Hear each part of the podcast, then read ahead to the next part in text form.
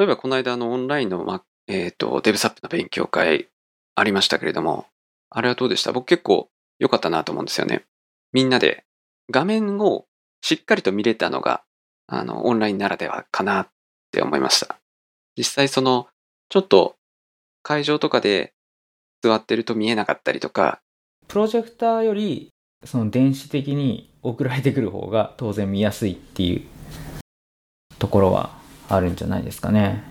まあ、あと難しいのはやっぱり喋ってる側の人、その発表者が反応が見えないっていうのが大変みたいで、まあ、その辺ね、なんかこう、こういうオンライン勉強会とか流行ってるところなんで、まあみんな試行錯誤してると思うけど、まあ試行錯誤してやっていきたいですね。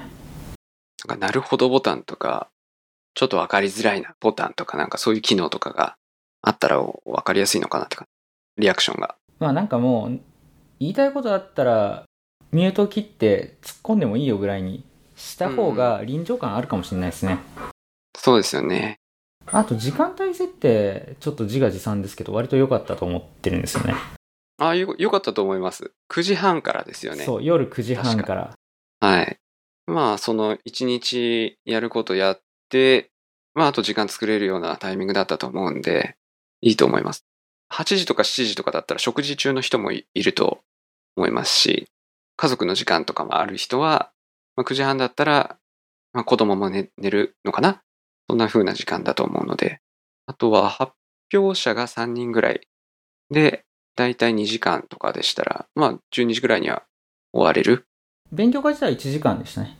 1時間ちょあ、っと。1時間でしたっけ？1時間ちょっとです。ああ、うん。そっかそっか。うん懇親会がちょっと時間がうん。あったけど、うんうん。そうそう。なんかね、あのーずっと考えたんですよね。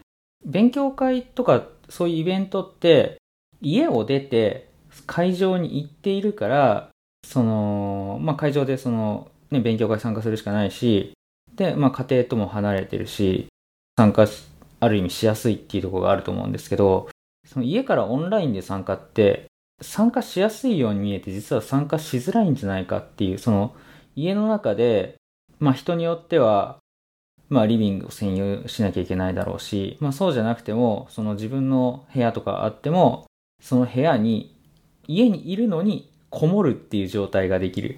で、それってその、家族との関係性とかっていう意味で、ちょっといまいちな状態になるから、参加しづらいんじゃないかなっていうふうに思っていて、で、まあね、それこそ食事の時間とかだったら、じゃあどっち優先するのっていう話になっちゃうし、外に出てたら関係ないんですよ。それは。外に出てるから。なんで、まあ、そういうことを考えて、まあ夜、夜だなっていう、夜のみんな何もかも終わった時間しかないよなっていう、しかも平日のっていう感じで、まあ設定したんですよね。オフラインからオンラインにただ変わったっていうのとはやっぱり違いますよね。いろいろと。そうですね。作んなきゃいけない時間を、が減ったっていうのかな。その前後、移動の時間とか、まあ、時間的な問題で言うと、参加するには短くなって良くなったっていうのはありますし、ありますけど、デメリットって言ったらなんだろうな、さっき若林さん言ってたような、その場所の関係で仕事してるっていう話になってればいいのかもしれないですけど、家族が理解してくれるかどうかっていうところが。うん。あれ何言いたいんだったっけな？ちょっと待ってくださいね。ボケてますね。もうダメだ。まあでもなんかあの、その時間帯としては若林さんしっかり考えてくれたような感じで、僕もその9時半っていうのは、参加しやすい時間であったっていうのは事実ですね。いや、よかったです。はい。そう、それより遅いと眠いですからね、今度はね。いや、そそうそうなんですよね。眠くなっちゃって、10時とか10時半になってしまうと、まあ、寝てる可能性もありますし、うん。参加するっていう人も。10時半とかだったらもう普通に寝てる人いる、いますよね。うん、いると思いますね。そうですよね。だからその9時半っていうラインは非常に僕は合ってたかなとは思いますね。なんか他にフィードバックとかなんか来ました？フィードバックは、あの、結局、あれですね、えっと、そう、これはね、反省点なんですけど、12時ぐらいをめどに懇親会終わりますって言ったのに、こう盛り上がっちゃって、1時半ぐらいまでやってたんですよ。あ、そこまでやってたんですね。そうそうそうそう僕途中で確か12時半ぐらいですいませんっつって出てしまったんですけど、すごいやってましたね。そうそうそう。うんうん。そう、だからね、あれはちょっと反省点というか、あのー途中で抜けてく人がすいませんっつって出てってくから、あの、一回閉めて、そのまま二次会っていうスタイルにすればよかったなっていうのは反省なんですけど。ああ、確かに、それ、それね。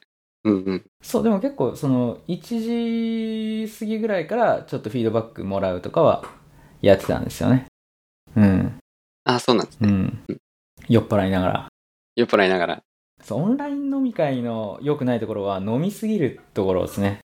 若林さん飲んでたの確か、日本酒でしたっけ？あのね、ビール、缶ビール2本飲んだ後日本酒に入って、もうね、飲みすぎましたね。翌日若干気持ち悪いみたいな。気持ち悪い。いや、美味しそうな日本酒だなと思って見てて。えーそう、やっぱり、オンライン飲み会難しいところは、あれ、10 13人とか4人とかいましたっけ？飲んでたの。そのくらいですね。はい。そうですよね。そうなると、結局、一言も喋ってない人っていうのが発生しするんですよね。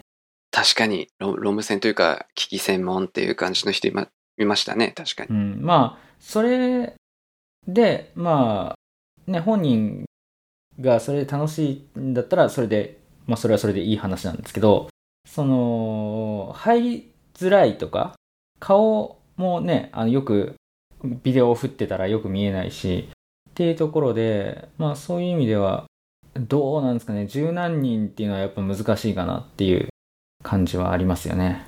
実際の飲み会、まあオフラインの会って飲む飲み会だったら、まあ一言も喋んなくてもこう雰囲気でこう楽しんでるんだろうなっていうのはわかりますし、なんか本人どう思ってんだろうっていうのもなんとなくはわかりますけど、ビデオなしの顔なしでどう思ってんだろうっていうのがわかりづらいから、まあ本人楽しければね、本当にですけどね。なんかその辺が難しいですよね。そうなんですよね。はい。あとは話題が一本になっちゃうから、そうですね、確かに。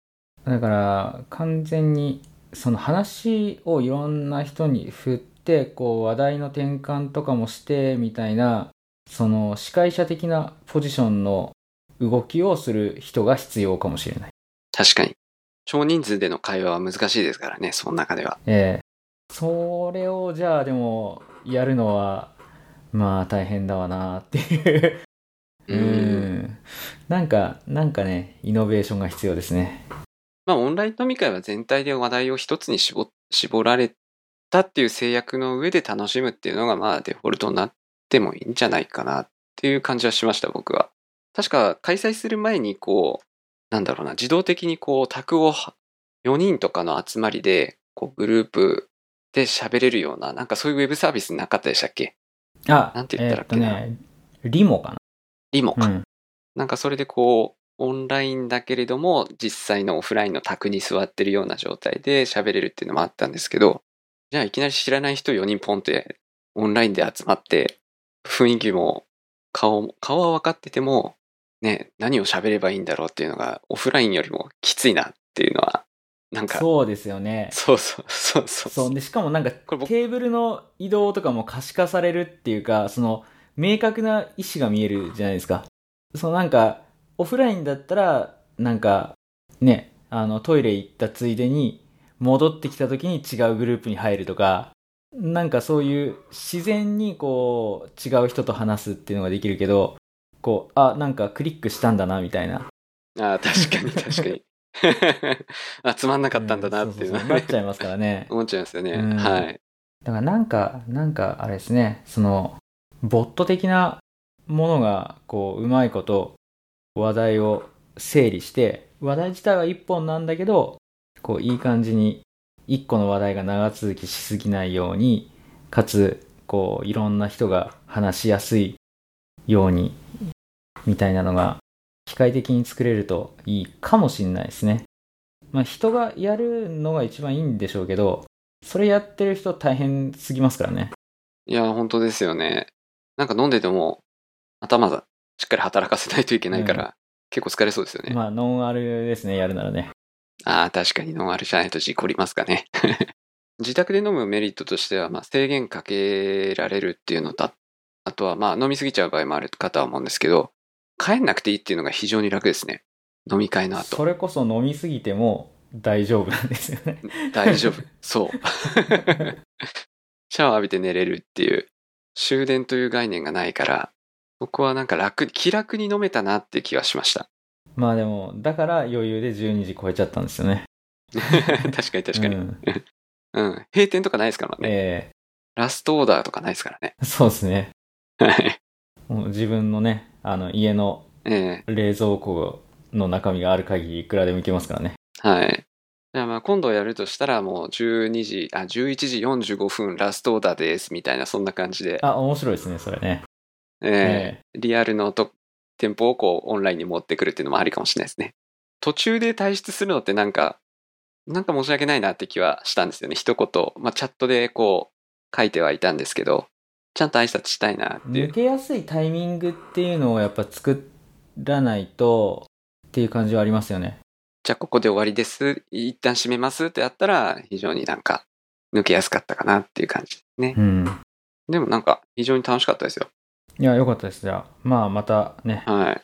まあ勉強会のペースと似たような感じでね、2ヶ月に1回か、そんぐらいでやっていこうかなと思ってるので、まあしばらくね、このスタイルですよね、オンラインの。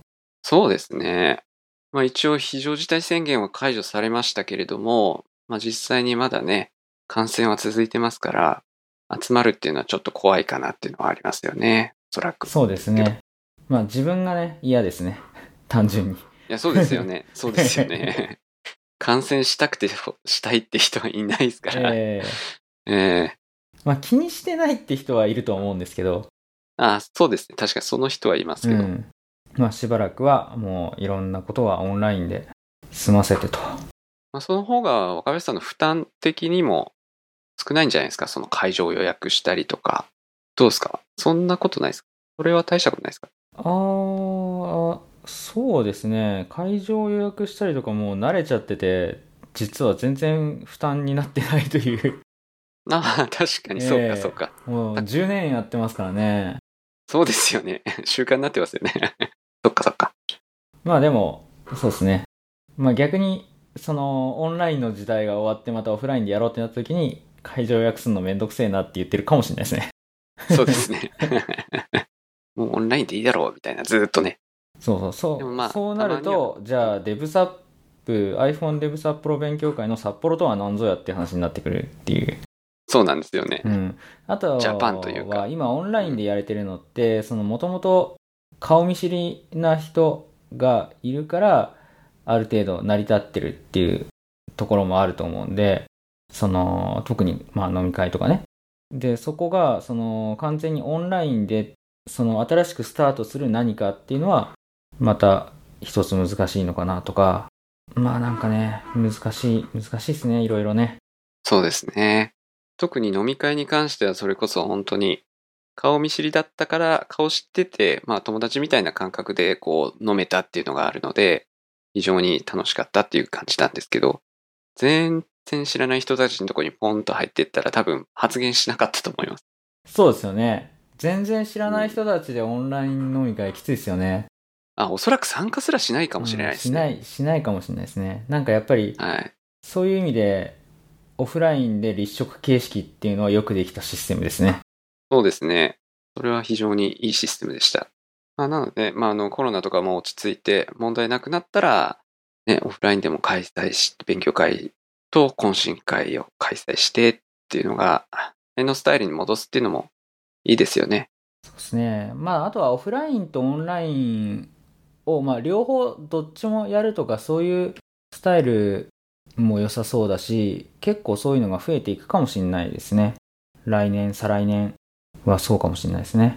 今は Zoom が主に使われてますけれども、オンライン勉強会とかに、まあ、適したサービスとかシステムとか、それこそ、もうちょっとその途中で発言しやすいような雰囲気とかにできる、そういう機能とか、またサービスとかが新しく出てくるかもしれませんしね。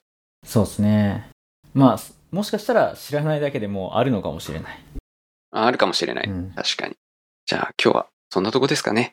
そうですね。じゃあ、今回もご清聴いただきありがとうございました。ありがとうございました。